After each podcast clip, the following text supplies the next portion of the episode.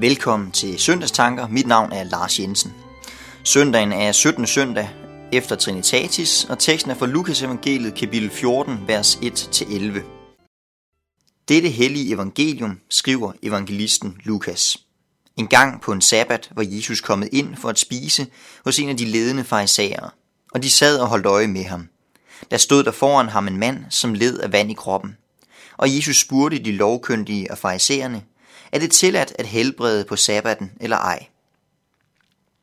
Men de sagde ingenting. Så rørte han ved manden og helbredte ham og lod ham gå. Derpå sagde han til dem, hvis en af jer har en søn eller en okse, som falder i en brønd, vil han så ikke straks trække dem op, selvom det er på en sabbat? Det kunne de ikke svare på. Da Jesus lagde mærke til, hvordan de indbudte udvalgte sig de øverste pladser ved bordet, fortalte han dem en lignelse. Når du bliver indbudt til et bryllup, så sæt dig ikke øverst ved bordet. Måske er der indbudt en, der er fornemmere end du, og så kommer han, der har indbudt jer begge, og siger til dig, giv ham din plads. Så må du med skam indtage den nederste plads. Nej, når du bliver indbudt, gå derhen og sæt dig på den nederste plads, så at han, der indbød dig, kan komme og sige, min ven, sæt dig højere op. Så bliver du hedret i alle gæsternes påsyn. For enhver, som ophøjer sig selv, skal ydmyges, og den, der ydmyger sig selv, skal ophøjes. I dagens tekst så møder vi to fronter, der støder sammen. Den ene af gruppen er farisæere, og den anden front er Jesus.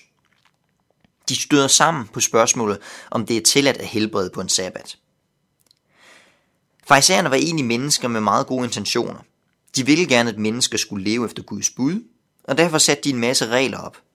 Ikke fordi de ville være på tværs, men fordi de ønskede det bedste og det krævede, at man ikke overtrådte nogen af Guds bud. De havde forstået noget, som Jesus ikke var uenig med dem i, nemlig at alle Guds bud og regler er givet til mennesker, fordi han ønsker dem det bedste. Og det havde farisæerne faktisk forstået. Det, der var gået galt for dem, var, at de forsøgede på at gøre, på ikke at gøre noget galt, gjorde budene meget strammere, end de egentlig var. Og det blev til tomme og rigide regler, der skulle følges uden hensyntagen til den indre logik i Guds bud. På den måde kunne Guds bud og næstekærlighed, om næstekærlighed og det at gøre godt mod andre, pludselig komme til at vige for sabbatsbuddet. Sabbatsbuddet blev overordnet næstekærligheden. Det Jesus forsøger at vise dem er, at de dermed har misforstået hele intentionen med Guds bud. De er givet til hjælp for mennesker, ikke for at mennesker kan lave en tjekliste, som de så bare kan krydse af.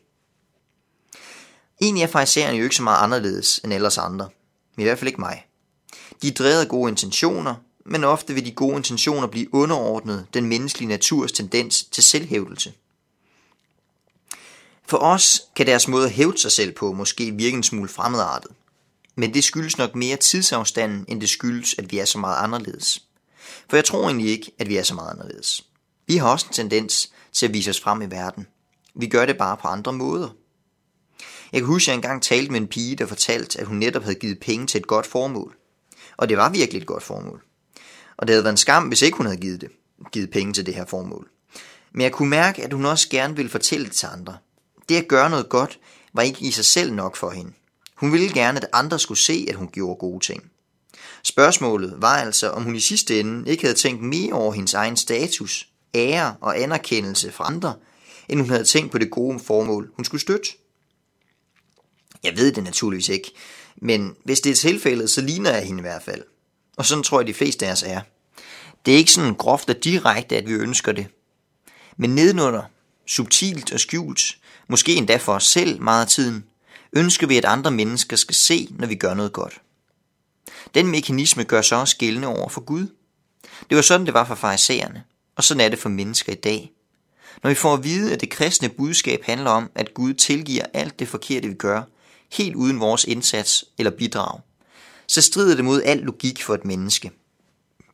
Hvorfor, kan man så spørge, er det ikke bare meget rart, at vi får det hele kvitterfrit? Jo, det er faktisk meget rart og godt, men samtidig koster det noget, selvom det er gratis. For selvom Guds tilgivelse er gratis, koster den noget. Den koster nemlig din stolthed. For du kan jo ikke bidrage med noget, der skal gøre, at Gud tilgiver dig mere eller mindre. Det betyder, at det hele er ude af dine hænder, og det betyder, at du ikke får nogen som helst ære ud af det. Og selvom mange af os ikke er meget for indrømte, så vil vi gerne have en lille smule anerkendelse, også fra Gud. Men pointen i dagens tekst er, at sådan er evangeliet ikke. Jesus giver tilgivelsen gratis, men det koster noget, nemlig den stolthed, du mister ved at modtage noget gratis.